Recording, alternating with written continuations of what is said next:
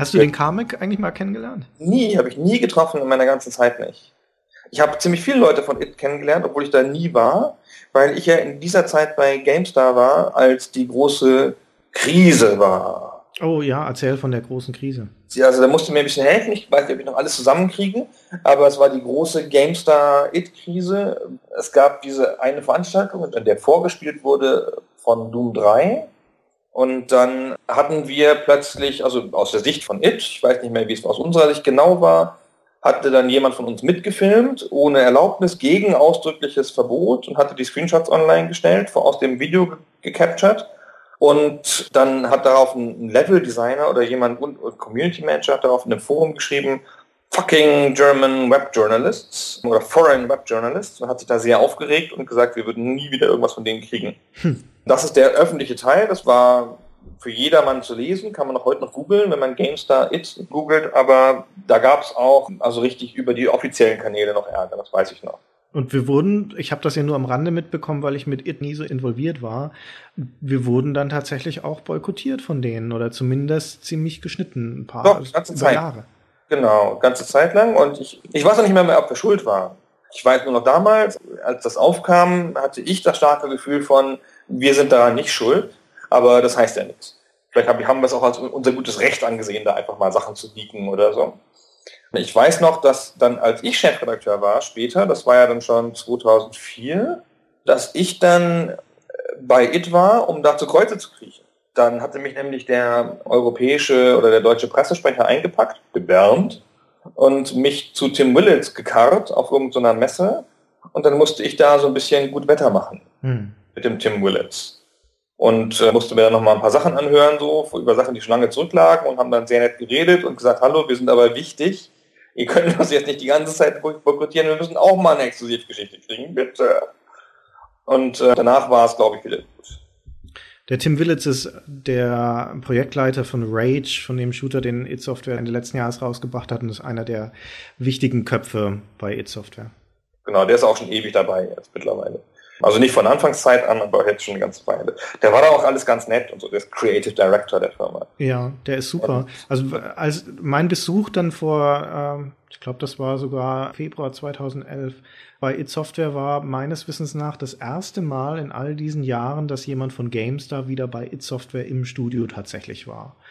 Ähm, das ist jetzt zum einen natürlich auch ein bisschen auf diese Eiszeit zurückzuführen, zum anderen auch darauf, dass It Software einfach nicht oft einlädt zu sich ins Studio und das schon ein bisschen ein Privileg ist, dann dort auch rumgeführt zu werden. Es war so eine Gruppe von acht internationalen Journalisten oder sowas, die auf zwei Tage verteilt dann dort Rage sehen durften und das, in das Studio gehen durften. Und das war die Zeit, wo gerade ein Blizzard in den USA so die Ostküste lahmgelegt hat.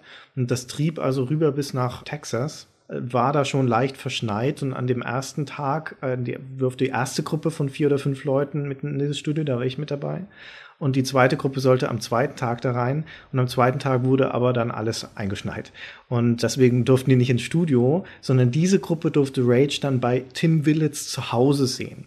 Und wow. ich war schon ein bisschen neidisch, weil ich gerne gewusst hätte, wie Tim Willits zu Hause wohnt. Aber auf der anderen Seite war es mir dann doch lieber, It Software mal gesehen zu haben. Und wie war da? Jetzt beschreib mal, wie sieht's denn da aus? Die residieren jetzt in Mesquite, Texas, oder seit langer Zeit schon dort. Das ist so ungefähr eine halbe Autostunde östlich von Dallas in Texas. Und die erste Überraschung ist, dass die in einem total langweiligen Office-Gebäude sind und da steht nirgendwo ein Schild dran. It Software steht nicht am Eingang, steht nicht in der Haupthalle im Foyer, steht nicht im Aufzug. Du musst also wissen, wo du hin musst, sonst findest du das gar nicht und hast keine Ahnung, dass die überhaupt dort sind. Dann geht man also in dieses Studio rein, in diese kleine Vorhalle. Es ist für alles vergleichsweise eng. Die sind da auch über mehrere Stockwerke schon ausgebreitet, weil sie ja, nachdem sie von Bethesda gekauft wurden, nochmal ordentlich Leute eingestellt haben, um für Parallelentwicklungen und parallel an Rage und Doom 4 arbeiten zu können und noch ihren äh, iPhone-Projekten und was auch immer. Und ähm, deswegen war das da also alles recht eng und gemütlich und drei Dinge, die einem sofort ins Auge stechen an diesem kleinen Empfangsraum, nämlich zum einen eine große Wand hinter Glas mit Vitrinen, wo unfassbar viel Sammelsurium aus der Zeit von It Software drin steht. Das sind zum Teil Trophäen, Awards, das sind so Reliquien aus der Entwicklung. Da ist zum Beispiel die Plastikschrotflinte drin, aus der damals die Schrotflinte gemodelt wurde oder gescannt wurde für Doom. Das sind zum Teil die gemodelten Monstermodelle, die hat der Adrian Carmack alle aus Ton gemacht und dann wurden die abgescannt und die stehen da zum Teil noch mit drin, zum Teil kleine Modelle aus dem Doom-Film und so weiter. Natürlich viele Fotos, asiatische Editionen, Raubkopien etc. Das ist das Erste. Kann man stundenlang anschauen, allein diese Vitrinen. Dann die Empfangstheke. Da drauf ist alles voll mit Bilderrahmen, mit Bildern von den Mitarbeitern von It Software, von privaten Anlässen, also Familienfotos, Hochzeiten, Geburtstage und so weiter, weil das, die offensichtlich schon großen Wert darauf legen, dass das halt ein familiäres Unternehmen ist. Und das ist mal, da scheint die Zeit von Romero doch eine ganze Weile zurückliegen, weil ich glaube, das war zu der Zeit noch nicht so mit Familienfotos und alles ganz freundlich. Und das dritte, was einem dann ins Auge sticht, ist die Dame, die hinter der Theke steht, nämlich die Donna Jackson, die It Mom genannt wird und die so auch in den Credits von Rage zum Beispiel tatsächlich einen eigenen Eintrag hat. It Mom Donna Jackson. Das ist eine, die ist ungefähr 60, also die ist kurz vor der Pensionierung hat die, den größten Teil der Geschichte von It mitgemacht, eben als Empfangsdame und als bisschen Mädchen für alles und ist füllig und freundlich, hat einen breitesten texanischen Slang, breites Grinsen und die, also möchte dich im Prinzip sofort umarmen, wenn du da reinkommst. Sehr, sehr freundliches Wesen. Und von der erzählte Tim Willits, der überhaupt viel erzählte, wir waren dann auch essen noch mit ihm und so weiter in diesen Tagen, wo ich dort war. Der erzählte die sehr, sehr hübsche Geschichte, dass damals, als äh, der Romero und der Carmack und der größte Teil der Führungsschaft bei It Software sich alle ihre Sportwagen angeschafft hatten, da war Donna also auch schon dabei. Und dann sind die auf so einen NASCAR-Rennkurs gegangen, um ihre Autos auszufahren. Und da kam die Donna auch mit und die hat damals in ihrer Jugend offensichtlich immer an Muscle Cars rumgeschraubt in der Garage ihres Vaters und dachte, dann kann ich auch mal fahren mit den Dingern. Ist eingestiegen, hat äh, einen Burnout hingelegt und hat sie dann alle stehen lassen. Und da wäre ich gerne dabei gewesen, weil den Ausdruck auf den Gesichtern von Romero und Carmack hätte ich dann gerne gesehen. Wie großartig, was für eine schöne Geschichte. Ja, finde ich auch. Die Firma ist übrigens 21 Jahre alt. Fällt mir jetzt gerade in dem Zusammenhang ein, weil du von Geschichte und Reliquien sprichst und so. Ja. Die ist im, im Februar 21 geworden. Das ist schon ein respektables Alter in unserer Branche, wenn man bedenkt, dass der aller, allergrößte Teil von Entwicklerstudios aus dieser Zeit nicht mehr existiert heutzutage. Und wenn dann eigentlich nur noch in Form von großen Publishern, also Activision, Electronic Arts und sowas, aber so mittelgroße, mittelständische Unternehmen aus dieser Zeit praktisch keine mehr. Ja, also dass überhaupt Entwicklerstudios ewig bestehen, das ist ja gegen das Prinzip des Entwicklerstudios. Also ein Entwicklerstudio in der klassischen Branche funktioniert ja durch eine Auftragsarbeit. Das heißt, es kriegt einen Auftrag und dann arbeitet es so lange, wie das Geld reicht, und dann kriegt es den nächsten Auftrag. Und das Gesetz der Serie sagt, irgendwann muss es schiefgehen.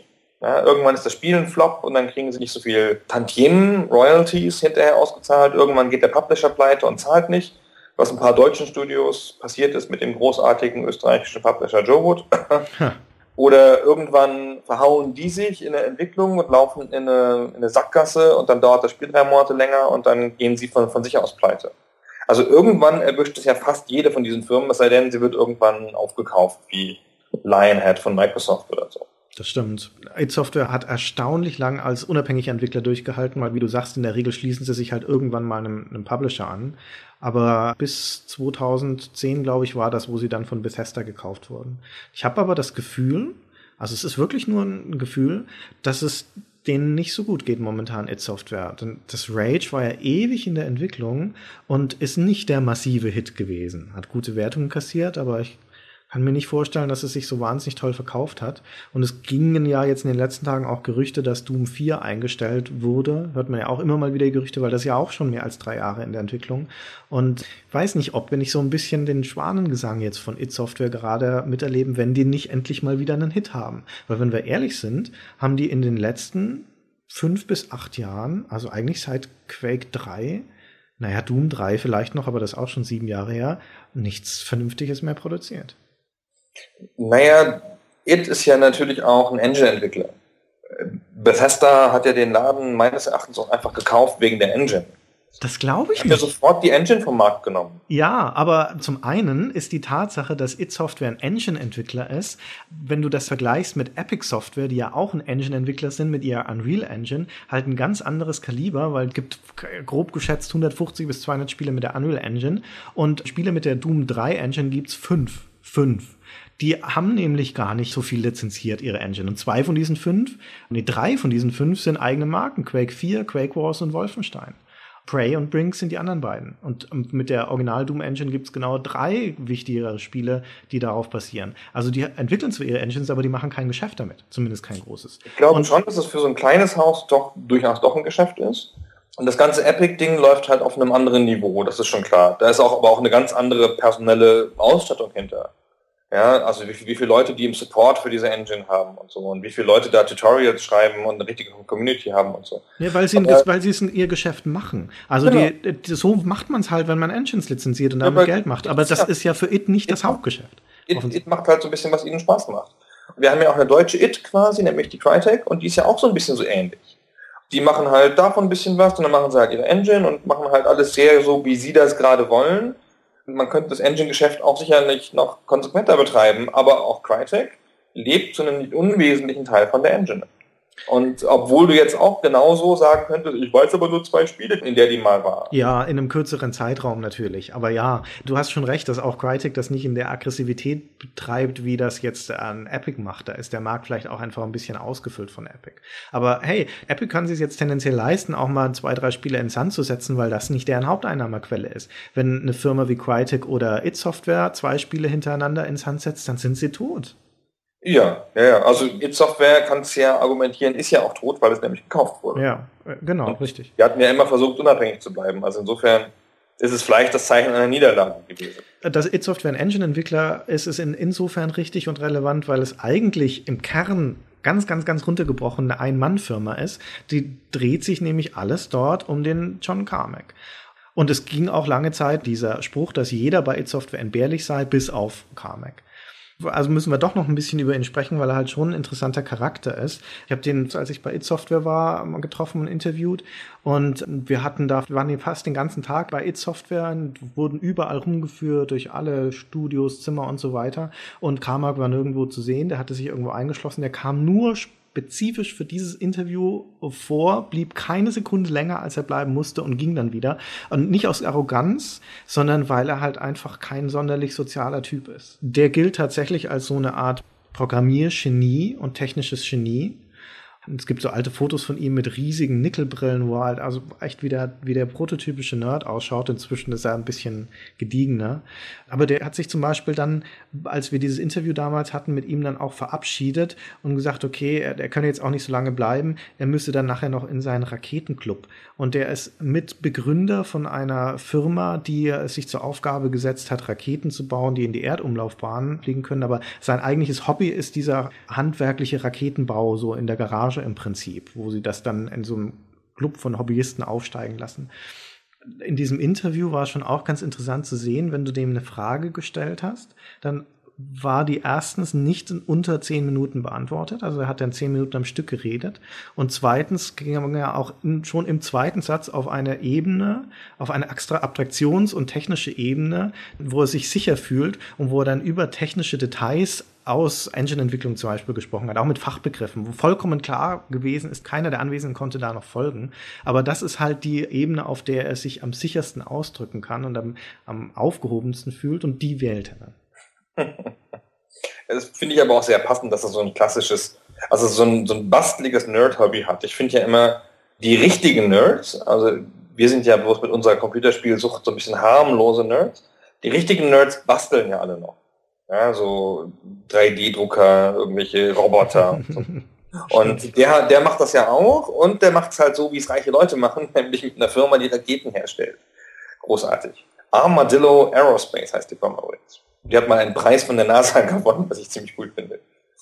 Die haben doch, glaube ich, auch an diesem Wettbewerb teilgenommen, wer das erste kommerzielle Raumschiff baut, das tatsächlich einen Tourismus in den, in den nahen Erdorbit möglich machen könnte. Das kann sein. Also die haben halt irgendwie richtig Geld von der NASA gekriegt für irgendwelche Projekte, aber ich glaube, das ist ja, da ist doch noch irgendwer Mitglied in diesem Club. Ist da nicht irgendwie noch äh, Paul Allen oder irgendjemand von Microsoft noch Mitglied? Keine Ahnung. Irgendwie sowas, jedenfalls, das ist irgendwie so ein Promi-Ding von ganz reichen Leuten und so. Mhm.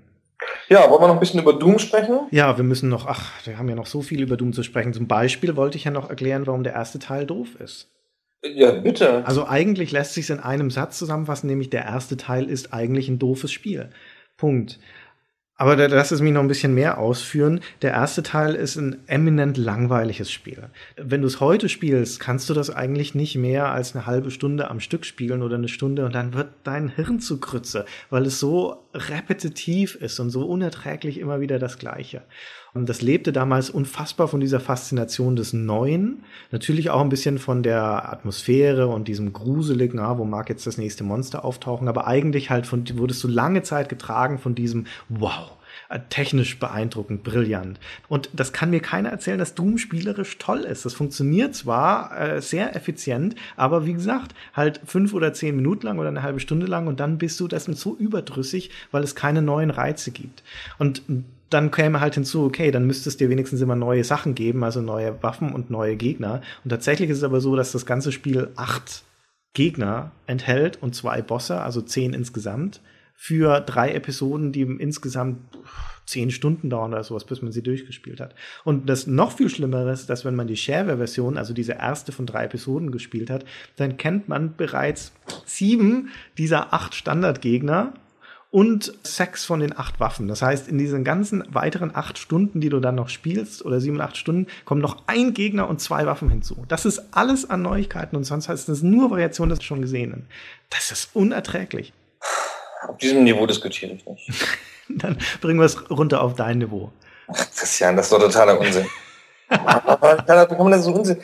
Das ist halt ein Skillspiel, dann macht man es halt nochmal besser. Und ich finde, der zweite Teil hat dem viel zu wenig hinzugefügt. Nee. War mit dem ersten Teil so glücklich und dann kam der zweite Teil mit äh, blöderen Monstern und die man auch nicht gebraucht hat und so. Und ich fand das Spielgefühl von Doom ist so klar und so gekapselt und da haben diese Riesenmonster da, die im zweiten Teil teilweise vorkamen, eher abgelenkt. Das hat mir hat mich gar nicht weitergebracht. Ich habe damit überhaupt nichts anfangen können, das ist alles doof. Und du hast Unrecht, wie schon bei in der Civilization-Phase. Ah, das, das sehe ich komplett anders. Du hast vollkommen recht, wenn du sagst, der zweite hat inhaltlich nicht so viel hinzugefügt. Ja, das war im Wesentlichen eine poliertere Variante des ersten Teils. Und das ist auch der Grund, warum ich sage, eigentlich musst du nur den zweiten spielen und den ersten. Es gibt keinen Grund, warum man heutzutage den ersten nochmal spielen sollte. Weil der zweite eigentlich das gleiche Spiel ist, Es sind ja auch die gleichen Gegner zum größten Teil, die gleichen Waffen sowieso, aber halt viel besser. Also der erste war so ihre Fingerübung und dann kam der zweite Teil und da war alles richtig. Und gerade eben auch durch diese neuen Monster, das ist mir unbegreiflich, wie du die platziert finden kannst, weil ich der Meinung bin, dass diese neuen Monster zum größten Teil die besten Monster sind bis heute, die man in Shootern gesehen hat. Durch ihre intelligente Spielmechanik. Weil im Prinzip waren alle Gegner des ersten Teils nur Varianten von entweder läuft er auf mich zu und greift an oder er schießt in der direkten Linie auf mich. Fertig, aus. Und manche haben halt ein bisschen mehr ausgehalten und manche ein bisschen weniger. Und im zweiten Teil kamen nicht viele neue Monster hinzu, aber jedes von diesen neuen Monstern hat eine andere Taktik. Und ich finde diesen Archwall, von dem ich vorher schon mal gesagt habe, als wir den Sound angehört haben, dass mein Lieblingsmonster ist, eines, wenn nicht das beste Monster der Spielegeschichte, gerade im Shooter-Kontext, weil der das Spielprinzip bricht. Du musst ja immer auf die Leute in ein bisschen ausweichen, links und rechts, aber im Wesentlichen immer auf sie draufhalten, sie im, im Blick behalten und dann äh, abschießen. Und wenn dieser Archwall seinen Angriff gestartet hat, der konnte dich in Brand setzen, ohne dass er irgendwas auf dich geschossen hat. Also du fangst an zu brennen und dann musstest du so schnell wie möglich irgendein Hindernis zwischen dich und ihn bringen, damit du gerettet wurdest, weil sonst hat er dich auch mit einem tollen Effekt so durchs Level geworfen im Prinzip. Brandest und wurdest weggeschleudert wie von einer Explosion. Und nebenbei hat er auch noch äh, gefallene Feinde wieder auferstehen lassen, was ihn besonders fies gemacht hat. Aber die Tatsache, dass du also im Prinzip da ein Monster hast, bei dem du im geeigneten Moment den Kontakt unterbrechen musst, um es dann wiederzufinden, war vollkommen neu, hat man vorher noch nicht gesehen und sieht man auch heute nicht oft in Spielen. Und der, um das noch kurz zu sagen, der Mankubus zum Beispiel, den wir vorher auch schon mal hatten, der hat natürlich auch auf dich gefeuert, aber auch wieder in so einem Bruch des Gelernten, der feuert zwei Schüsse auf dich, nämlich einen direkt auf dich und einen seitlich versetzt. Und du hast die ganze Zeit stundenlang vorher immer das Straven nach links und rechts gelernt, also ausweichenden Schüssen. Und wenn du das bei dem Gegner machst, läufst du direkt in seinen zweiten Feuerball rein. Das heißt, auf einmal bist du gezwungen, deine Taktik anzupassen. Und das, finde ich, ist cleveres Gegnerdesign. Das ist in der Tat clever. Der Mankubus gehört auch zu meinen Lieblingsmonstern. Ich kann mich an den Archwall nur noch so dunkel erinnern und ich denke ja immer, ich vertraue meinem Erinnerungsvermögen ja so mittel und ich denke immer, wenn ich mich nicht erinnern kann, wird schon so toll nicht gewesen sein. der Mankubus ist natürlich super, auch vom Design her super. Der sieht auch total cool aus. Hatte übrigens viele, viele Jahre lang, äh, bis heute übrigens, eine Mankubus-Miniatur auf meinem Schreibtisch stehen. Diese die, Zinn-Miniatur? Die Zinn-Miniatur. Die habe ich auch. Die habe ich auch. Ah, die hast du auch, genau. Meine ist bemalt von Hand, oh. von meinem damaligen Freund Hugo, der mir die sozusagen zum Abschied aus der Heimat geschenkt hat, als ich das Abenteuer GameStar angetreten habe. Okay. Und die ist jetzt schon ein bisschen, da ist dann die Farbe abgeplatzt an irgendwelchen Stellen und so. Und ich habe dann nach ein, zwei bis drei Jahren bei GameStar irgendwann aufgegeben, die Leute darauf hinzuweisen, wie man eine Zim-Miniatur berührt. Nein, man fasst sie nicht am Kopf an, sondern in der Basis. Aber ähm, die hat mich die ganze Zeit, also meine ganze Berufszeit begleitet, bis heute. Sehr schön. Meine ist unangemalt und steht neben den einzigen anderen Zinnfiguren, die ich habe, nämlich ein Marine aus StarCraft und noch irgendwie ein, zwei anderen StarCraft-Zinnfiguren. Ja, aber du hast ja auch nicht diese innige Beziehung zu Zinn-Miniaturen, die ich habe. Nee, und auch nicht zu StarCraft. Deswegen weiß ich auch nicht, warum ich die aufgehoben habe. Du hast keine Beziehung zu StarCraft? Nee. Was ist das beste Spiel der Welt und so? Nee, das ist, das ist mein Civilization StarCraft. Da können wir eigentlich mal eine Doppelfolge machen. Das ist doch so super, das StarCraft. Ja, Aber zu StarCraft müssen wir überhaupt noch eine Folge machen bei Gelegenheit. Ja. Weil, boah, habe ich da viel zu erzählen zum Spiel. ich nicht, aber ist okay. Nein, die ganze Geschichte in der, in der GameStar, was da damals passiert ist, das weiß ich nämlich noch alles ganz genau, wie der Test lief und so. Ja, du kannst deine Komplettlösung vorlesen dann am Stück. Genau, könnte, kann stundenlang aus dem nächsten plaudern, wie das fast eine schlechtere Wertung gekriegt hätte.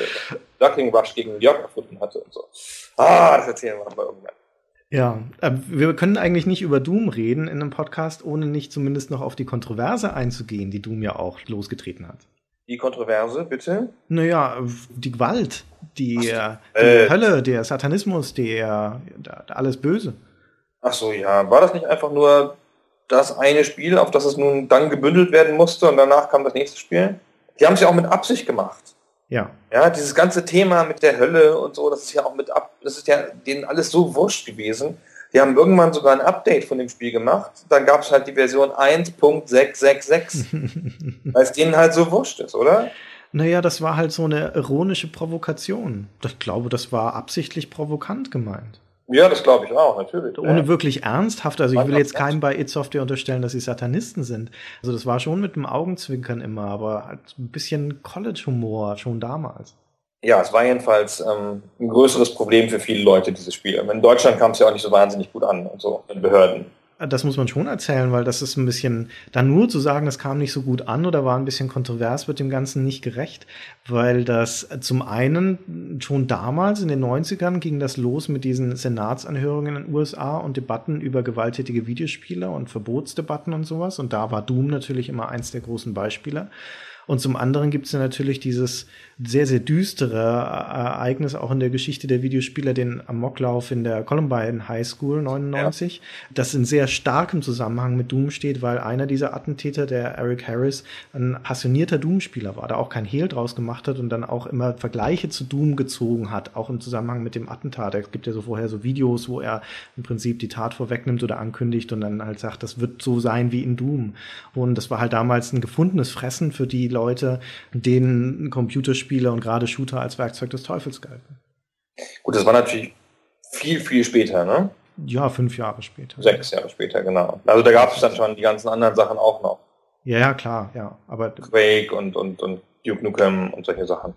Gut, Quake hat, hat ja nicht so viel zur Entlastung der Firma 8 beizutragen dann, aber grundsätzlich bei Columbine standen ja die Ego-Shooter insgesamt so stark unter Beschuss. Und Doom halt noch ein bisschen besonders, weil es als explizit erwähnt hat.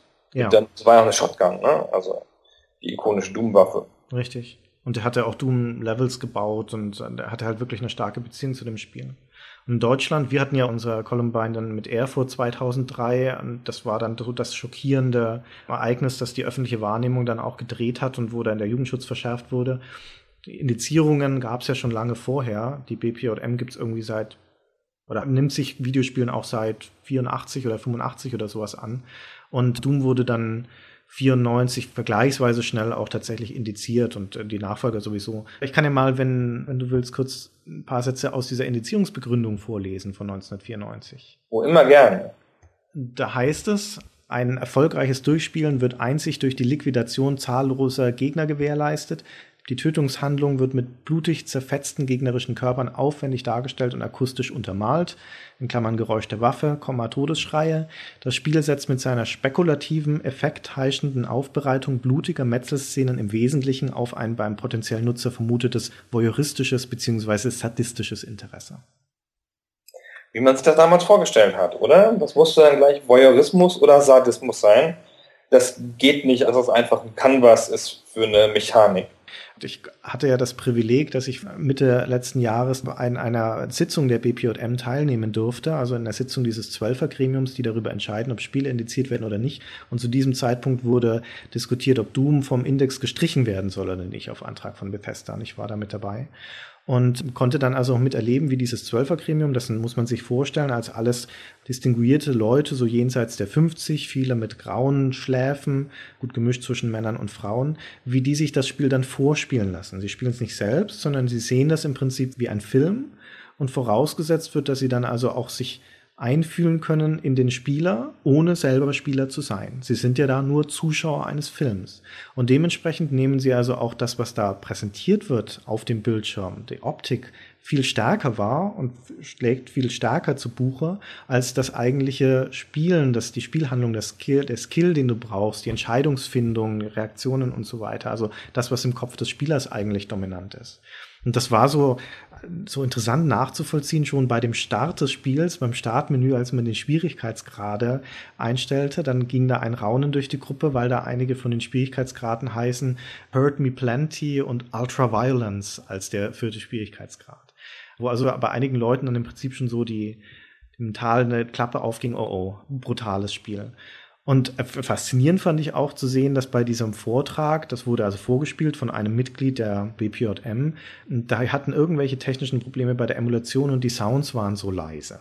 Und die Leute wünschten sich also explizit, dass die Sounds da auch lauter seien, damit sie was hören könnten, weil diese Soundkulisse und diese Todesschreie der Leute, dieses ständige Schreien, wenn die getroffen werden oder umfallen, einen extrem starken Eindruck auf dieses Plenum gemacht hat und die das also als ein, ein wichtiges Beurteilungselement auch wahrgenommen haben, dass man ständig konfrontiert wird mit diesem deutlichen Feedback von Leid in dem Spiel. Was du als Spieler ja einfach nur als Feedback dafür nimmst, ob du getroffen hast oder nicht, also als eher ein technisches Element. Und da wird es aber halt komplett interpretiert dann als Darstellung von Leid und Schmerz. Naja, das ist ja das übliche Spiele beurteilen ohne spielen, ist halt, das ist nicht vorstellbar für Leute. Ja, ich habe ja meine Kontroversen immer gehabt mit der Schwester von dem Professor Dr. Pfeiffer, die ja auch Spieleexpertin war, ohne zu spielen und so, die das halt völlig normal findet, sich die Sachen einfach nur anzugucken und sich das dann erklären zu lassen von Spielern. Und ich glaube, man kann, wenn man die Mechanik nicht dazu hat, ist das einfach ganz, ganz, ganz schwer zu beurteilen. Und die Leute rezensieren das ja wie ein Film. Genau. Und das ist halt schon ziemlich, ziemlich anmaßend gegenüber einem Medium.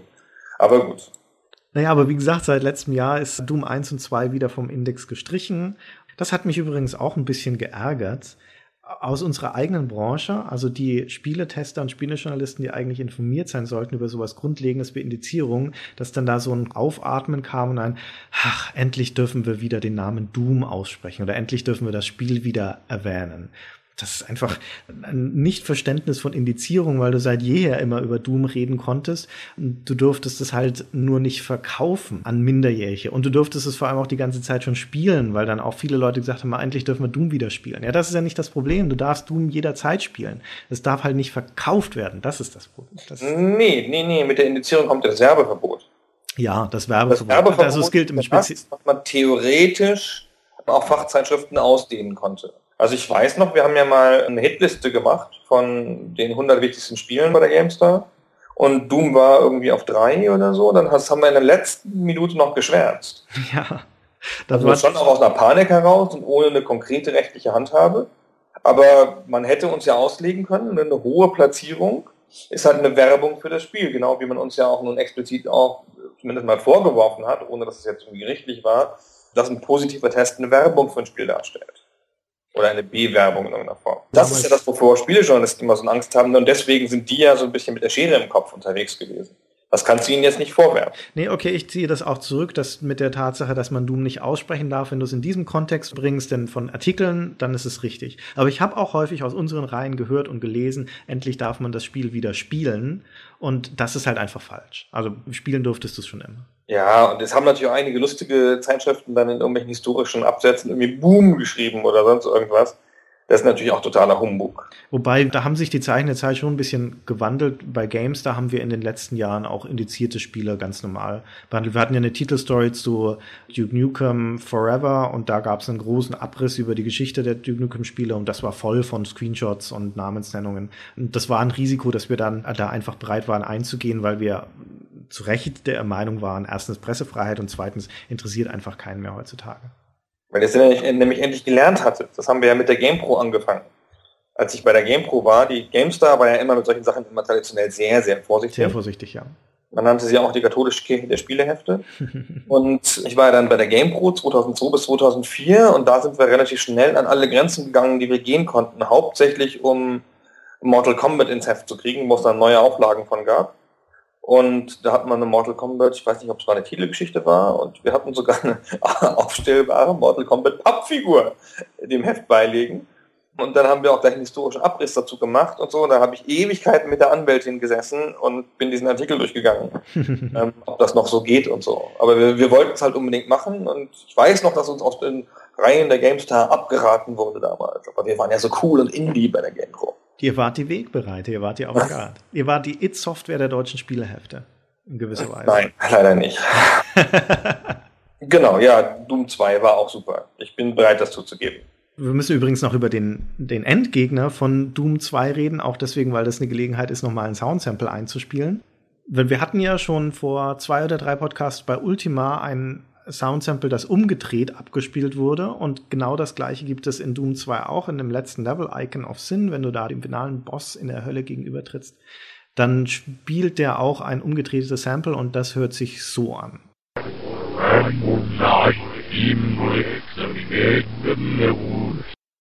Und wenn man das dann wieder umdreht, wozu wir technisch problemlos in der Lage sind heutzutage, dann hört man da das Spiel folgendes sagen. To win the game, you must kill me, John Romero.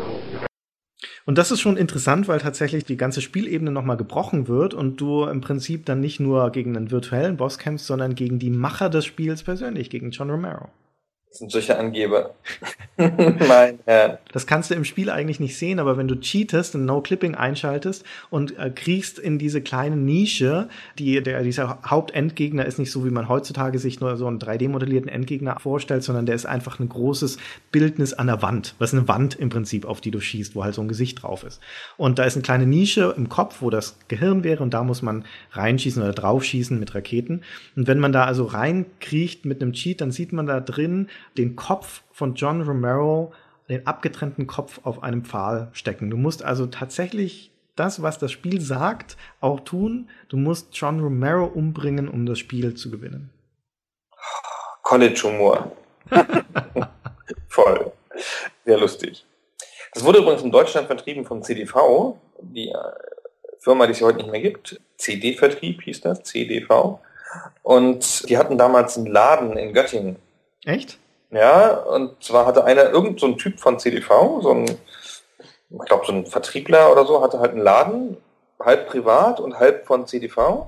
Und da haben die halt äh, alle möglichen Spiele verkauft, aber halt auch die CDV-Spiele. Mhm. Und ich habe zu der Zeit bei der Konkurrenz gearbeitet, bei der Firma Vico, was so viel heißt wie Video- und Computerspiele, total intelligenter Name. also als Student und habe da hinter der Theke Spiele verkauft. Und dann haben, hat, konnten wir bei der Firma CDV Doom nicht bestellen. Ähm, Doom 2 war das damals, weil die das in ihrem eigenen Laden nur verkaufen wollten. Oh, krass. Ja, dann cool. hatten die das da exklusiv und so. Das war, hatten wir einen harten Kampf mit der Firma CDV um das Terrain von Göttingen. Den Nabel der Spielewelt in Deutschland offensichtlich. Ja, das, da war das war einiges. Da haben die, da haben, haben die da mit ihrem Laden irgendwie ein Jahr durchgehalten oder so. Und dann waren sie pleite, weil wir natürlich das der viel bessere Laden waren und ich immer so großartig bedient habe und äh, meine Kollegen. Und dann ist dieser Typ wieder zurückgegangen zu CDV, der Ladenbesitzer, und dann habe ich den hinterher auf der Branchenparty wieder getroffen. Und ich wusste noch, dass wir ihn damals in Göttingen Brötchen genannt haben, wegen seines Mittelscheitels. Ach, großartig. Sehr gut. Ich muss immer grinsen, wenn ich die Schachtel von Doom 2 aus dem Regal ziehe, die deutsche Version von CDV, weil die nämlich da damals draufgedruckt haben, eine gelbe Fläche mit diesem Hinweis, Achtung, dieses Spiel sollte wegen der nervenaufreibenden Spielhandlung nicht an Personen unter 16 Jahren abgegeben werden. Und ich, das gefällt mir wegen diesem naiven Verwendung des Begriffs Spielhandlung, weil eigentlich die Handlung von Doom 2 ja nun alles andere als nervenaufreibend ist. Sondern die meinten halt eher Spielablauf oder wie man das heute sagen würde. Aber es gab ja noch keine USK-Siegel damals, deswegen eben auch dieser freiwillige Aufdruck. Das ist ja ganz clever. Wo du schon die Pocken erwähnst, ich finde das, das Doom-Logo heute noch großartig. Dieses technische. Ja, dieses 3D Heavy Metal-artige Logo. Ja, ja. Also es könnte heute noch jede Metal-Platte zieren und so. Und das steht so stark für dieses, und ist auch so oft kopiert worden. Und wenn ihr jetzt ein anderes Wort hinschreibt, keine Ahnung, in diesem Schriftzug, Boom oder Mam oder sonst irgendwas, dann erkennt man das sofort wieder. Das ist wahr. Allein der Begriff ist halt auch so ikonisch. Doom. Das ist so eingängig, das bleibt im Kopf hängen und das, da kann man hübsch in dem Zusammenhang die Geschichte von einem der Cheatcodes von Doom erzählen. Ich hatte lange Zeit ein T-Shirt, auf dem IDDQD aufgedruckt war. Also als so ein bisschen tongue-in-cheek Nerd-Humor und bin damit sehr gerne rumgelaufen. Hatte eigentlich immer gehofft, dass irgendjemand auf der Straße mich anschreit, Cheater! Aber es ist leider nie passiert. Aber es gibt halt ein paar dieser ikonischen Cheatcodes, die vielleicht neben SV Cheats 1 aus Half-Life aus der Source Engine somit die bekanntesten sind. Und einer von denen ist eben dieser No-Clipping-Code im ersten Doom, der heißt ID Spispopte. Wo ich mich als junger Mann auch immer gefragt habe, was ist denn das für eine blöde Kombination von Buchstaben? Steht das für irgendwas? Und habe viel, viel, viel später dann mal die Geschichte dazu gehört dass diese Abkürzung steht für Smashing Pumpkins into Small Piles of Putrid Debris. Und die wiederum wurde erfunden, geht zurück auf eine Unterhaltung in, einem, in einer Newsgroup, also damals, als das Internet noch nicht aus dem World Wide Web und Chats und sowas bestand, sondern diesen Newsgroups, wo man sich ausgetauscht hat, so Prototypen, Vorläufer von unseren heutigen Foren, wo die sich das damals in Vorfreude auf Doom über Monate das Maul zerrissen haben, weil sie so gespannt drauf waren. Und bis irgendjemand mal sagte, also wir würden doch sicher nicht so viel drüber reden, wenn das einen anderen Titel außer Doom hätte, was so eingängig ist, nämlich eben, wenn das heißen würde Smashing Pumpkins into Small Piles of Putrid Debris, dann wird da doch keiner drüber reden. Und das wurde dann so eine Art Inside-Joke in diesem Forum sofort aufgegriffen und erreichte dann irgendwann auch die Ohren von Dave Taylor, der damals so der Interface-Programmierer von Doom war und auch verantwortlich für die Cheatcodes. Und der brachte dann so als kleine Verbeugung vor der Newsgroup im Prinzip und vor dieser Idee diese Abkürzung als Cheatcode in, in Doom 1 unter. Das ist aber sehr nett, finde ich, dass sie da ihre Basis beobachten und das dann auch irgendwie würdigen Spiel ist ja super. Das ist wahr, ja. Wobei bei, bei It Software offensichtlich der Unterschied zwischen Anspielung und heutzutage würde man sagen Plagiat fließend war. Das können wir uns am besten mal auch mal anhören, weil die Musikstücke, gerade im zweiten Teil, die von Bobby Prince geschrieben waren, doch mehr als nur inspiriert sind von Metal-Songs. Also da sind Stücke, die basieren teilweise oder deutlich auf Riffs und Melodien von Metallica-Stücken und Alice in Chains und Slayer und sowas. Und ein Song insbesondere, der heißt The Demons irgendwas, fällt mir jetzt gerade nicht mehr ein. Der beruht sehr deutlich auf einem Stück von Black Sabbath namens After All the Dead. Und das können wir uns einfach mal im Vergleich anhören. Ich habe die hier hintereinander geschnitten.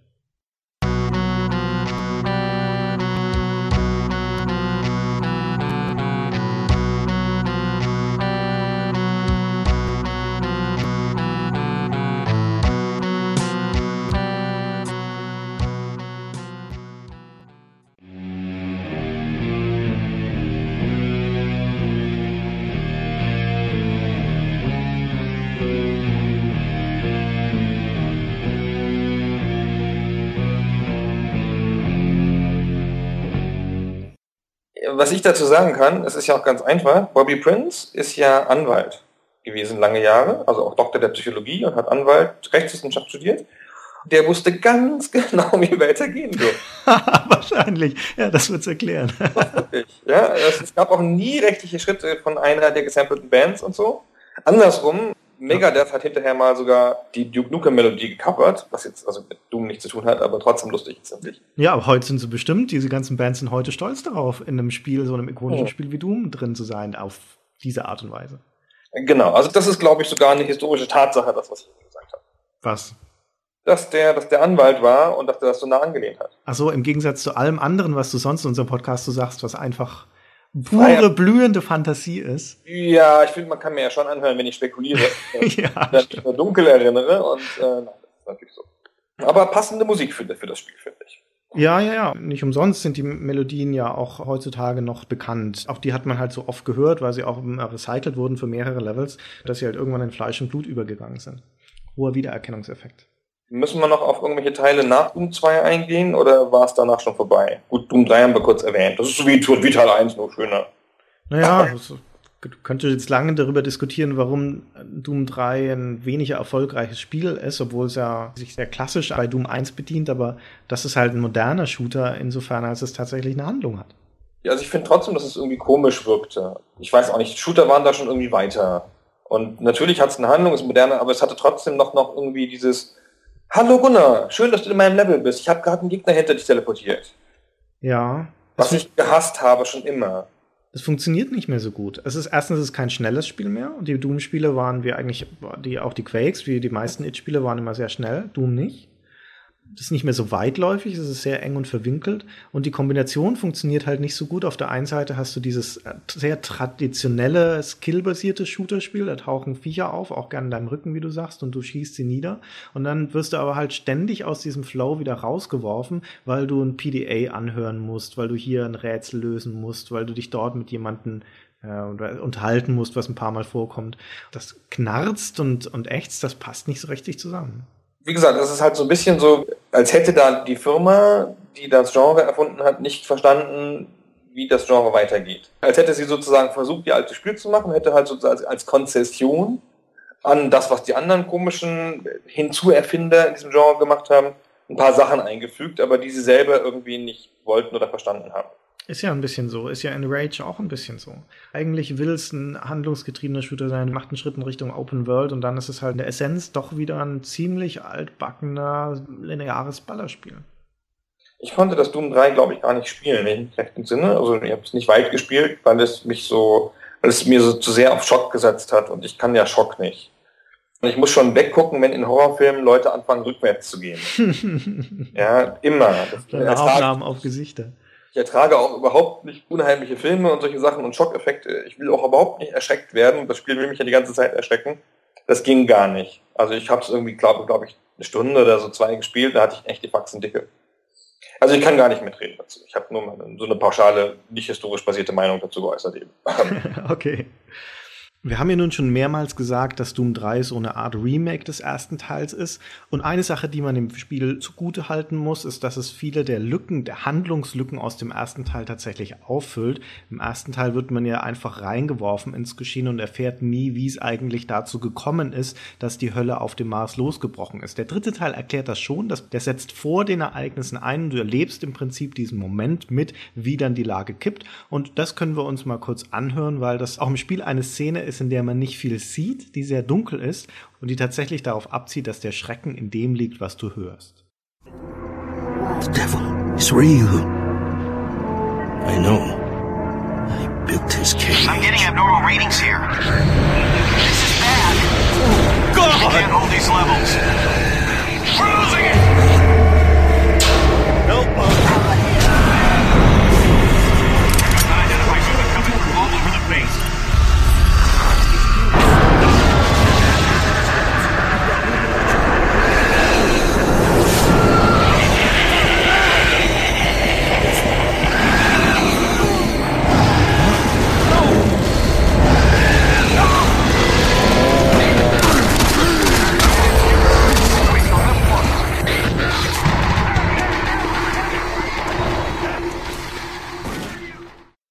Ja, das war Doom 3. Was gibt's sonst noch? Doom kam für den Game Boy Advance raus, was ich immer wieder beeindruckend finde. Der erste Teil. Nee, der zweite war es, glaube ich. Und es kam fürs Nintendo 64 raus. Also ausgerechnet auf den Nintendo, auf den Familienkonsolen kamen die damals ultra brutalen Doom-Spiele raus. Auf dem Game Boy allerdings mit grünem Blut, also schon entschärft.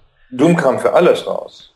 Also für alles. Und wenn es ja. wenn's nicht, wenn's, wenn's nicht jemand rausgebracht hat, dann haben es Leute portiert. Ja, gibt ja Doom, das auf Taschenrechnern läuft und auf PDAs und sonstigen Sachen. weil es, und das muss man, Flash und allem. weil es, und das muss man id Software echt zugute halten, Open Source ist. Doom Genau, seit, schon seit 90 schon. Ja, seit, seit Ewigkeiten und all, alle It-Tech-Engines, also die Quake-Engine, die Doom 3-Engine, alles, was sie so im Laufe der Jahre hatten, was nicht gerade ihr aktueller Stand ist, ist Open Source, also ist frei verfügbar.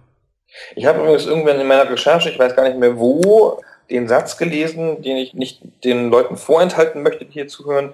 1995 war die Schätzung, dass Doom auf mehr PCs installiert war als Windows. Würde mich ich mir nicht vorstellen, war, aber damals gab es natürlich nicht auf so vielen PCs. Ja, das war ja noch DOS-Zeit. Aber finde ich so als Satz kann man mal so stehen lassen. Und deswegen hat ja Bill Gates, der also man vieles vorwerfen kann, aber dumm ist er nicht, was so Marketing angeht. Deswegen hat er Doom portieren lassen auf Windows 95 als Doom 95. Stimmt, stimmt, stimmt. Das kam dann, kam das nicht sogar mit dem Betriebssystem dazu? Nee, das glaube ich nicht. Aber gab es halt extra dann zumindest. Ja. Das Habe ich sogar nochmal gespielt. Das war, hat niemand gebraucht auf der Welt. nee, es war ja halt das gleiche Spiel nochmal, nur später. Ja, genau. Und in höherer Auflösung immerhin. Aber. Und der Typ, der das verantwortet hat, der das angestoßen hat bei Microsoft damals, war kein anderer als Gabe Newell, der Boss von Valve und Half-Life-Macher. Der großartige Gabe Newell, ja. Mhm. Der hat schon immer gewusst, was zieht. Das wundert mich gar nicht. Ja, Gunnar, jetzt haben wir doch ganz schön viel über dieses Spiel geredet, zu dem schon alles gesagt wurde. Wir könnten jetzt auch noch vier Stunden lang alles einfach nochmal sagen, was anderswo gesagt wurde. Ich hoffe, wir haben ein, zwei Sachen gefunden, die noch nicht so oft gesagt worden sind. Würde uns sehr interessieren. Auch diesmal geht wieder die Bitte an unsere Zuhörer. Schreibt uns auf unserer Webseite www.stayforever.de in den Kommentaren eure Erfahrungen, eure Kommentare. Und ein Wunsch, der mir besonders am Herzen liegt, wir sind bei iTunes zwei Bewertungen vor 100. Wäre doch gelacht, wenn wir das jetzt nicht voll kriegen würden, oder? Fünf Sterne müssten das dann leider sein. Sonst dürft ihr nicht Wir abstimmen. würden sogar vier akzeptieren. Nein, nein, nein, fünf. Gut, dann haben wir es geschafft für heute. Dann verabschieden wir uns. Vielen Dank, dass ihr bis hierhin zugehört habt. ja, es war lang und anstrengend. Das nächste Mal wird es vielleicht wieder ein bisschen kürzer. Bis dann. Tschüss.